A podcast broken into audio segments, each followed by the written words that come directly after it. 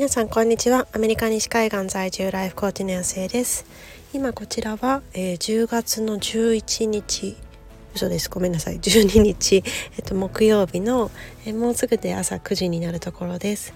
で今日はあの昨日からちょっととある講座を取り始めたんですけれどもとそれを使ってちょっとあの今回息子のボランティアに行くんですけれどもそこでちょっと気づいたことみたいなことをあのちょっと雑談的にシェアしてみたいなっていうふうに思います。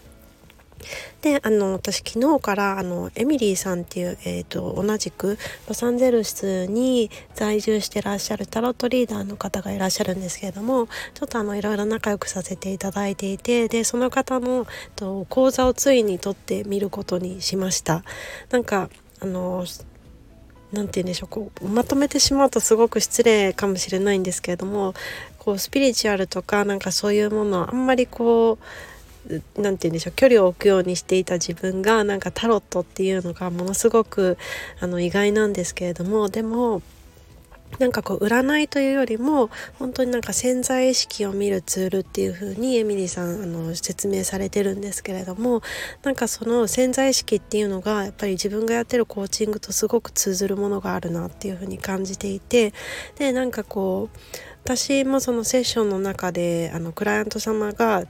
あの言ってる言葉だけじゃなくって本当はどう思ってるのかっていうのをなんかこう仕草だったりとかその発するその声の張りだったりとか表情だったりとかそういうものこう体全体からこう伝わってくるものを、えーとキャッチしてこういう風に見えますよとかなんかそういうものもあの極力お伝えするようにしてるんですね。ただなんかその部分のこう自分のアンテナがこう少ないというかボキャブラリーも少ないしなんかこう何て言うんでしょうね。どうしてもこう目に見えるものばっかりをあのなぞっているなっていう自分に気づいてでもなんかどうしてもこう大事なものってこう目に見えないものじゃないですか。こう友情だったりとかその人とのつながりとかそういうなんか目に見えないっていうだけでスピなんじゃないのっていう風になんかシャットアウトしてしまうっていうのはなんかものすごくもったいないことをしてるんじゃないかなっていう風に最近感じていてで自分の世界観を広げるっていう意味でもなんか本当にこう楽しそうにやってらっしゃるのでそのタロットの奥深さみたいなものをちょっと感じてみたいなっていうのもあってあの申し込んでみました。であの1日1枚あの引いていきましょうということであのお題が出ているのでなんかそれをもう私なんか前からちょっとこう何て言うんでしょうねその時の自分の状態を見るためっていうのもあってタロットカードあの1枚引いたりしてたんですけれどもなんかお題目を設定してっていうのはちょっとあの初めてのチャレンジにもなったの初めてに近いですねあんまりこう経験がないので、まあ、ちょっと面白がってこう今日たまたま息子のボランティアに来ているのでそれについて引いてみました。でそうしたらあのサイレンスっていうカードが出たんですね。でなんかまだまだこう初心者なのでちゃんと説明できるかちょっと不安なんですけれどもなんかこう何をしたらいいかこう分かってない時だったりとかその計算ばっかりしてしまっている時になんか出がちなカードだっていう風に書いてあってあなんかまさに本当にこう自分のこう状況だなっていう風に思ったんですよね。でそもそも、まあ、今日何のボランティアかっていうとあのパンプキンファンドランっていう工程をめっちゃいっぱい走り走ってでなんかその走ったこの週週数何週走ったみたいなのでなんかドネーションができるみたいなやつなんですけれどもなのでその週何週走ってるかっていうのをカウントするだけっていうなんかすごくシンプルなボランティアなんですよね。で、えっと、息子はそういう時にものすごく燃えるタイプで去年は、えっと、1時間で何周って言ったか13周ぐらい走ってたんですよ。ででなんかそれを多分見てほしいっていうのもあるのとあとやっぱりこうどうしてもこのまあなんだろうなこう4人家族とかに起こりがちなのかなっていうふうに思うんですけれどもどうしてもこういろんなところで私と娘の、まあ、ペアになって夫と息子のペアっていうタイミングが多くて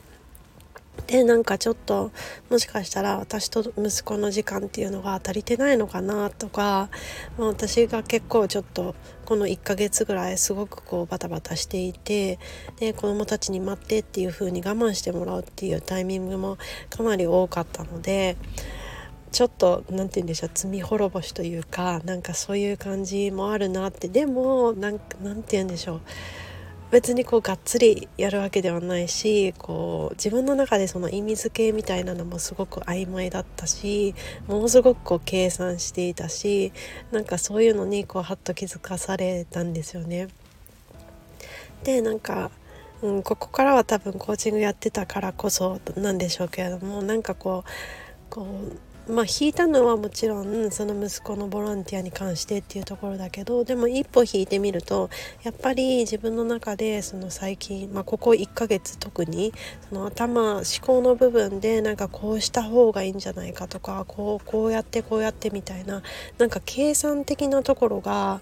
まあ、なんかちょっと強くなっていたなっていうのがあってでじゃあそれに蓋をした時に自分の心は本当は何て言ってるんだろうみたいな風に考えるまあなんかいいタイミングなのかなっていう風に感じました。でなんか月曜日じゃないですね火曜日に、あの、ヘアサロンに行ってきたんですけどもその時にもたまたまその一緒に一人でランチをゆっくり食べれるようになってでその時に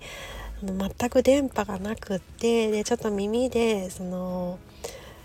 音声配信を聞きながら食べようと思ってたからなんかすごくがっかりしたんですよね。でもなんかそれって本当になんか時短だったりタイパだったりどれだけこういろんなものを積み込もうとしてるかっていうのの本当に表れだと思っていてもう本当にこのこのタイミングを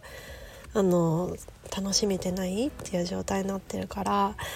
なんかねちょっと頭先行になってるのはバランス的にちょっとなんかうん